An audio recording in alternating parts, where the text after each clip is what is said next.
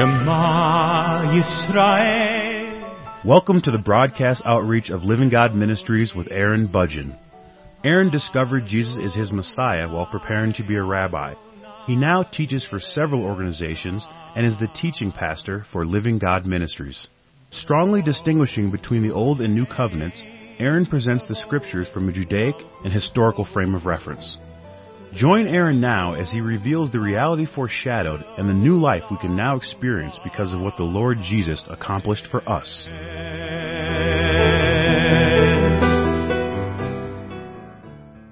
We as people have very deep-rooted needs, and there's nothing wrong with having these needs. These needs are actually very important as they define who we are and who our God made us to be. We have a deep need to be loved. We have a need to be accepted. We have a need for meaning and understanding in the world that we are a part of, and we have a need for purpose in the life that we have. We have a need for safety and security. We have a need for respect. There are many needs that we have as individuals, and an individual can actually be defined by the degree in which they have or live to try to have certain needs fulfilled, the degree by which they pursue love versus acceptance, or whether they pursue acceptance more than love, or whether or not people are more interested in having meaning or purpose in their life. Everyone can be defined by the variations in which they live their lives trying to have these needs met, but we all do share these needs. We are just different in terms of how we live our lives trying to have one need met over another need. But again, there's nothing wrong with these needs. We were created by our God to have these needs. The problem is, is that we were created by our God in such a way that only He can meet these deep needs that we have within us. And I mean that is a problem because when we are first born into this world, we do not know our God. We do not have a relationship with Him. We are spiritually dead in the sense that He is not indwelling within us. His life, His presence is not within us as an individual when we are first born into this world. And so we are in a condition where we do not have that which we need in order to function as God created us to function. We have needs that only He can meet, and without Him within us, without Him in our life, there is no way that we can have these needs met. So instead we go into the world, or we go and engage in relationships with other people, with the hope and expectation that other people will meet these needs, when in reality our God created us specifically in such a way that only He can meet these needs. But we in general get deceived into believing that others can meet these needs, or we can have these needs met through our engagement with the world, and this is either a belief that we come up with on our own, or we are deceived by someone else to believe these things. But either way, the pursuit of going into the world to try to find meaning and purpose, love and acceptance, to get our needs met, is an act of sin. It is what leads to sin. It is the very root of sin. It is in seeking fulfillment in the deepest part of our being, to fulfill the deep emptiness that is within us that leads us to sin. Now there's two ways to consider this. There are two ways to consider how this would direct an individual. The first way is that this would direct an individual to be what I refer to as a predator. A predator would be an individual who is deliberately and directly going out to other people, believing that these other people exist for the purpose of meeting their needs. That I would consider to be a predator, somebody who is directly going out into the world trying to get their needs met by taking advantage of somebody else, regardless of what the cost is to the other individual. Regardless of that, a predator would want to take advantage of that individual in whatever way they possibly could, so that the predator could personally benefit from whatever the individual has or whatever the individual can do for them. That, I believe, is one way that a person can go out into the world trying to get their needs met. Now, in general, in order to be a predator, you have to have a victim. And to victimize someone, you generally have to promise them that they will have their needs met in some way, some need for love or some need for acceptance. In order to be an effective predator, you have to have a victim. And that's the other way that a person can generally go, is that instead of living a life of being a predator, they can live a life of being a victim, or a combination of the two. I'm just speaking in generalities at the moment. That a person can easily be a victim in this life because they have these needs that they want to have met, And there are many people out there who will promise that their needs will be met by this individual, but when they do not deliver, then the individual who thought they were going to get something, they turn out to be a victim because they don't get what they were promised, either directly or indirectly, either explicitly or implied. And so this is how I can generally categorize individuals as they go out into the world and engage with the world. They can be looked at as a predator or as a victim, one or the other, or a combination of the two, of course. Now, in the world, there are two approaches that a person can take when they go and engage the world beyond just predator or victim. And that has to do with indulgence of the flesh or restraint of the flesh. In both categories, there are predators and there are victims. There are predators and victims who are involved in the pursuit of the indulgence of the flesh, and there are predators and victims who are involved in the pursuit of restraining the flesh. For those who are involved in wanting to indulge the flesh, that's considered to be, in general, the world consumed with sin. That people will go into the world and just simply try to enjoy the world for whatever it can offer. And I mean that in the context of indulging a person's flesh. That our flesh has certain desires for pleasure over pain, and so whatever we do in order to experience pleasure or whatever feels good, that's what we do, regardless of what the cost may be. That is what people will generally do in order to try and have their needs met. That is one way that people will do that, by trying to indulge the flesh. And there are people who are predators who go out and try to indulge their flesh, of course, at the expense of somebody else, either through the expense of their labor or through the expense of their emotions or through the expense of their feelings or through the expense of their time or their relationship. There are many ways that people can pursue that predatorially, but to do that in general, there have to be people who are victims, and that again is the other category, where people will subject themselves, give themselves, so that other people can indulge their flesh at the expense of this individual. And this is generally done in the predatorial concept of, I will make you feel good if you do certain things for me, and you also will feel good if you do these certain things for me. But it's just the attitude, it's just the approach of the individuals, where one person will be deceiving or promising something that will never be delivered, and the other person will believe that what is promised will eventually be delivered. Both of them will experience an indulgence of their own personal flesh in the transaction of the relationship that they have with each other. However, in the end, one person will feel as though they have gained, another person will feel as though they have lost, and that becomes the predator-victim relationship as people are consumed with trying to indulge their flesh. But in the other category of people trying to restrain their flesh, there are also victims and there are predators.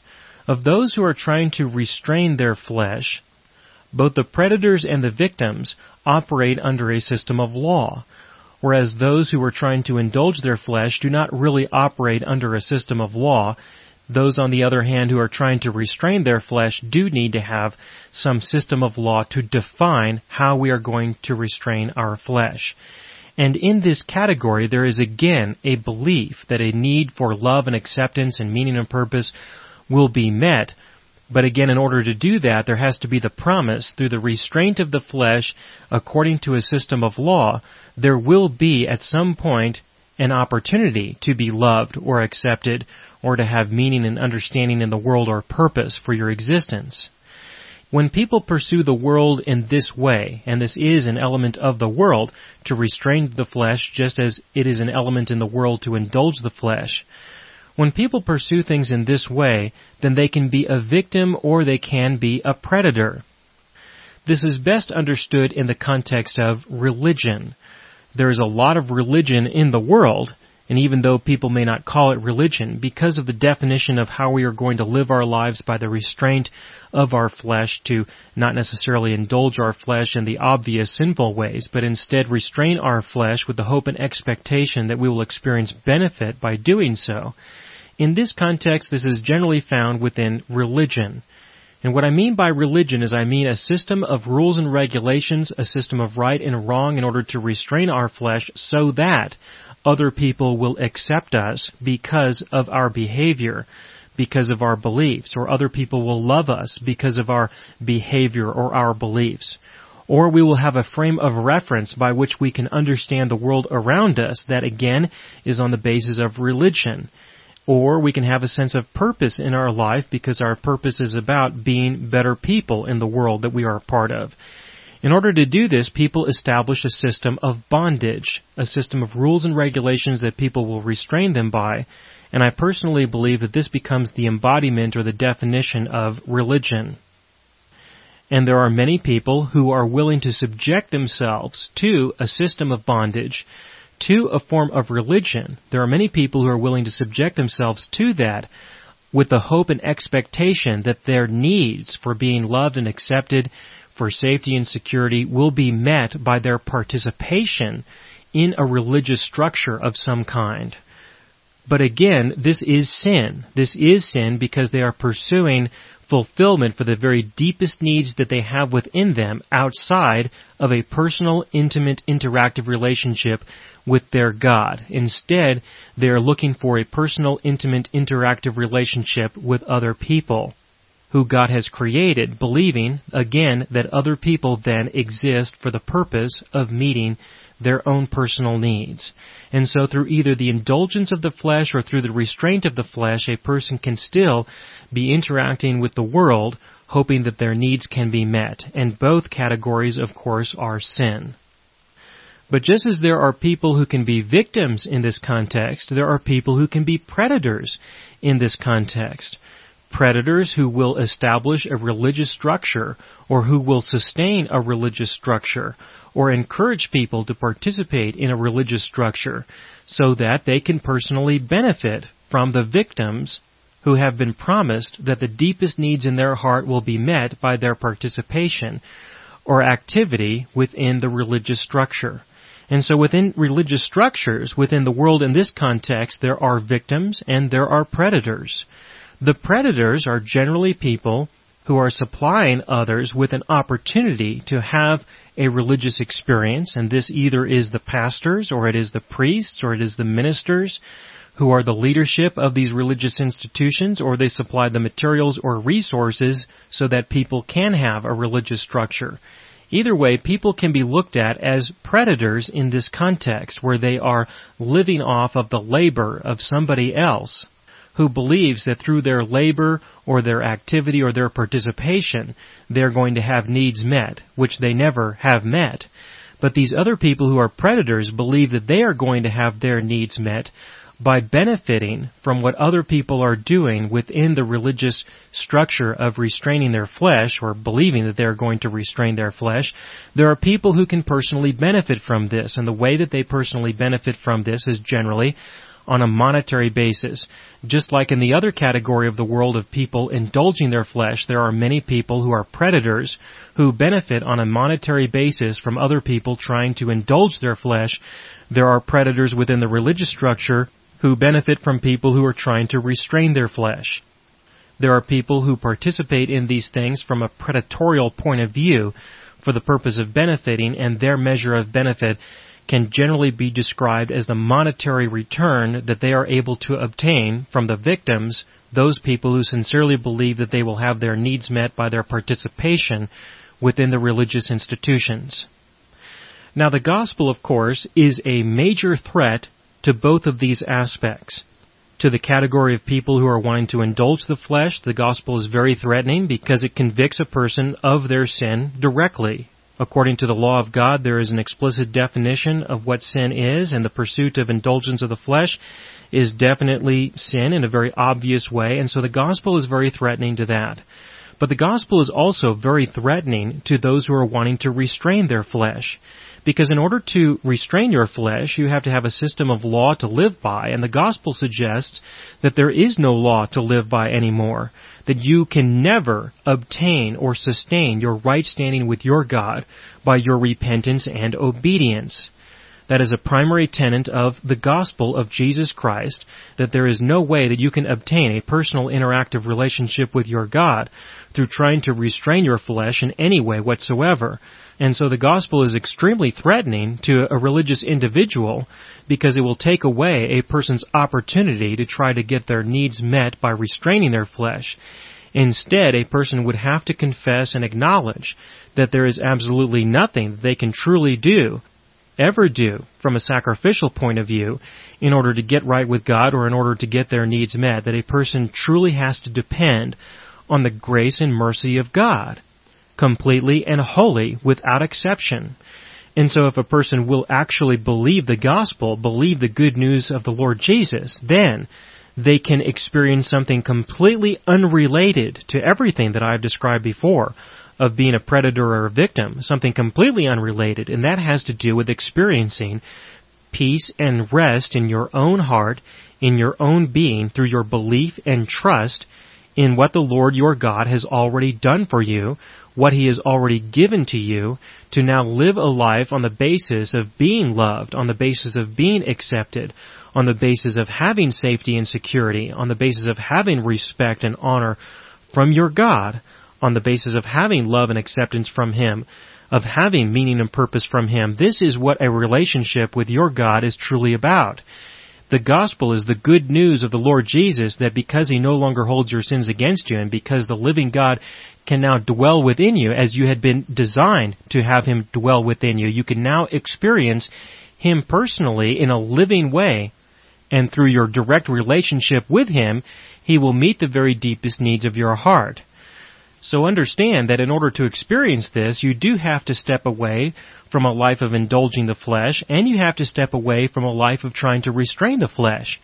You have to step away from both of those areas of life in order to enjoy what He has for you, because stepping away from that means that you are truly going to turn to Him to meet the very deepest needs of your heart, which He certainly will do if you will only believe and trust in what He's done for you. But from a religious perspective, this is going to be very threatening to both victims and predators. It will be very threatening to those who are victims because you're going to take away the promise of what they thought they were going to get. And from the predator side, you're going to take away how they are benefiting from the victims who are participating in their religious infrastructure. Now, in Acts chapter nineteen, we see that Paul was experiencing this very thing from a religious perspective. When people were beginning to believe the gospel in Ephesus, people were being set free from the indulgence of the flesh and from the bondage of religion. People were truly beginning to turn to the Lord Jesus to experience a personal relationship with the Lord Jesus. And as a result of that, there were many religious predators who were becoming very agitated and very concerned about losing people because people were experiencing the benefit of having a personal interactive relationship with the Lord Jesus. And so because of that, there were many religious predators who were very, very concerned. And this is described in Acts chapter nineteen, beginning in verse twenty-three, where it says, "About that time there occurred no small disturbance concerning the way, for a man named Demetrius, a silversmith, who made silver shrines of Artemis, was bringing no little business to the craftsmen. These he gathered together with the workmen of similar trades and said, 'Men, you know that our prosperity depends upon this business. You see and hear that not only in Ephesus but in almost all of Asia, this Paul has persuaded and turned away a considerable number of people, saying that gods made with hands are no gods at all. Not only is there danger that this trade of ours fall in disrepute, but also that the temple of the great goddess Artemis be regarded as worthless, and that she whom all of Asia and the world worship will even be dethroned from her magnificence.'" So there were religious predators, described as Demetrius and the craftsmen. There were religious predators who were personally benefiting from the victims, that is, people who believed that through the restraint of their flesh by religious practices, they were going to have the deepest needs of their heart met. These predators were very concerned about their job security.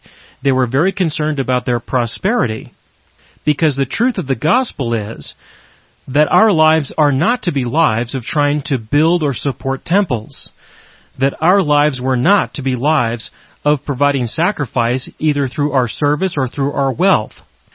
that instead our lives were to be a life of trust and dependency and enjoyment of peace and rest with the living God. That is what they were concerned about. But please understand that this is an issue, this is a concern that was not real just back then. It is real today. It was real before the time of the Lord Jesus. This is an issue that has plagued humanity ever since humanity has been here, and it will be an issue to continue to plague us for as long as the Lord allows us to enjoy this earth that He created. And so I'm going to say this very directly, that there are many people out there who would best be classified as predators, as religious predators, who sincerely believe that other people, who I would classify as victims, exist for the purpose of providing them with meaning and purpose and a sense of acceptance because of the religious services that they provide individuals, which means that there are religious leaders who sincerely believe that their role in other people's lives is to provide them with an opportunity to restrain their flesh. And by doing so, these predators are taking people away from having a personal interactive relationship with the living God, because the living God does not hold any of their sins against them. He's not about having them restrain their flesh or find new ways of living in order to live a better holy life. Our God is here to meet the very deepest needs of our heart. There are many religious predators who sincerely believe that their role in other people's lives is to tell them that their God is not pleased with them, that their God does not accept them until they perform the sacrifices of service or the sacrifices of their wealth. Only then will they come within the boundaries of possibly being accepted by their God. But to say that and to do that means that they have to deny the truth of the gospel, that you, if you are a born-again believer, if you are a child of God, you are already accepted by Him. You are already loved by Him. He is already pleased with you, certainly not because of what you do or don't do, but because of what He already did for you. And anything that anybody suggests or teaches or promotes that is contrary to that, in my mind, in my perspective, is a predator. And those who support predators such as that are victims. Now, I certainly don't need to name names or accuse anybody specific with regards to what their motives might be, or even regardless of their motives, what the end result truly is of the ministry that they believe that they are conducting. It's not necessary for me to try to identify people like that. You yourself can live in dependency on the Lord Jesus, and He can guide you and lead you and direct you with regards to this particular subject. You can truly trust and depend on the Holy Spirit who indwells within you to speak to you and to guide you, to lead you, and to show you what you are truly confronted with. Honestly, all you really need to do, I believe, is just ask Him. Ask Him, what does He see? What does He believe? What does He understand with regards to the people who are in your life? If you hear anybody say anything that sounds like the church building that you enter within is the house of God or a temple of God or anything like that, that should give you a clue. That should give you a good indication that perhaps you're supporting a religious institution that truly has virtually nothing to do with the real gospel. But then there are other subtle issues. There are subtle ways by which you can discover what you're really supporting. For example, as you grow to understand the grace of God, and as you grow to truly depend on His mercy and His love and His acceptance towards you, as you really grow and mature in that, you're going to find, in most cases, that you're going to become isolated from others who you thought were your brethren. You're going to find yourself subtly isolated, and in many cases at first, people have a hard time figuring out why that seems to be happening. But I'll tell you why. The reason why is because you've got a group of people in general who you are spending your time with, who you are financially supporting, who are truly interested in very different things than you are. For the most part, they are looking to get their needs met through their religious activity. And so when you start getting your needs met from a person and not through the religious activity, then you are no longer going to be considered to be acceptable in that congregation. And when this happens, I think you should really consider what the Apostle Paul said in Acts chapter twenty when he was speaking to the church. In Acts chapter twenty, he spoke to the church in verse twenty-eight, where he said, "Be on guard for yourselves and for all the flock, among which the Holy Spirit has made you overseers to shepherd the church of God, which He purchased with His own blood. I know that after my departure savage wolves will come in among you, not sparing the flock. And from among your own selves men will arise, speaking perverse things to draw away the disciples after them. And I can tell you what these perverse things are. These perverse things are very subtle things that gets people to believe that their God is not pleased with them quite yet, that their God is not really accepting them that much quite yet. These are perverse things that take people away from what the Lord Jesus has already done for them. And people do that so that they can draw disciples to themselves. But to do that, they have to draw people away from the Lord Jesus, not from other pastors or other ministers. That's not the wolf that Paul is referring to. Paul is referring to a wolf, a person who is teaching people things that takes them away from the Lord Jesus and draws them to be disciples of themselves. That is a wolf. That is a predator. And if you find yourself supporting somebody like that, you're a victim. And I would encourage you to turn away from that person and turn to the Lord Jesus, because He is the true shepherd of the flock. Now, of course, there are many subjects that I could speak to you about with regards to how you can evaluate your current situation with regards to whether or not you are a victim.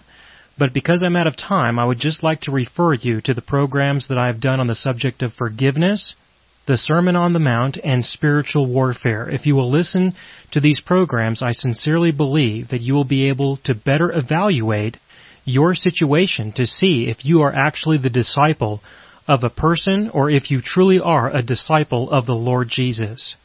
Again, listen to the programs that I have done on forgiveness, the Sermon on the Mount, and spiritual warfare, and I do believe that these will be of great help to you.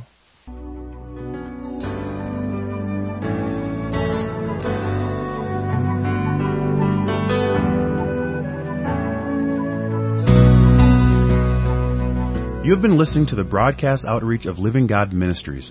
You can hear all of our programs for free through our radio archive at living god ministries dot net. That is living god ministries dot net. Do help us develop new radio programs and continue broadcasting on this and other radio stations. Send your contributions to Living God Ministries, P O. Box three eight three five three, Colorado Springs, Colorado eight zero nine three seven, or use the donation link on our website, living god ministries dot net. That is living god ministries dot net.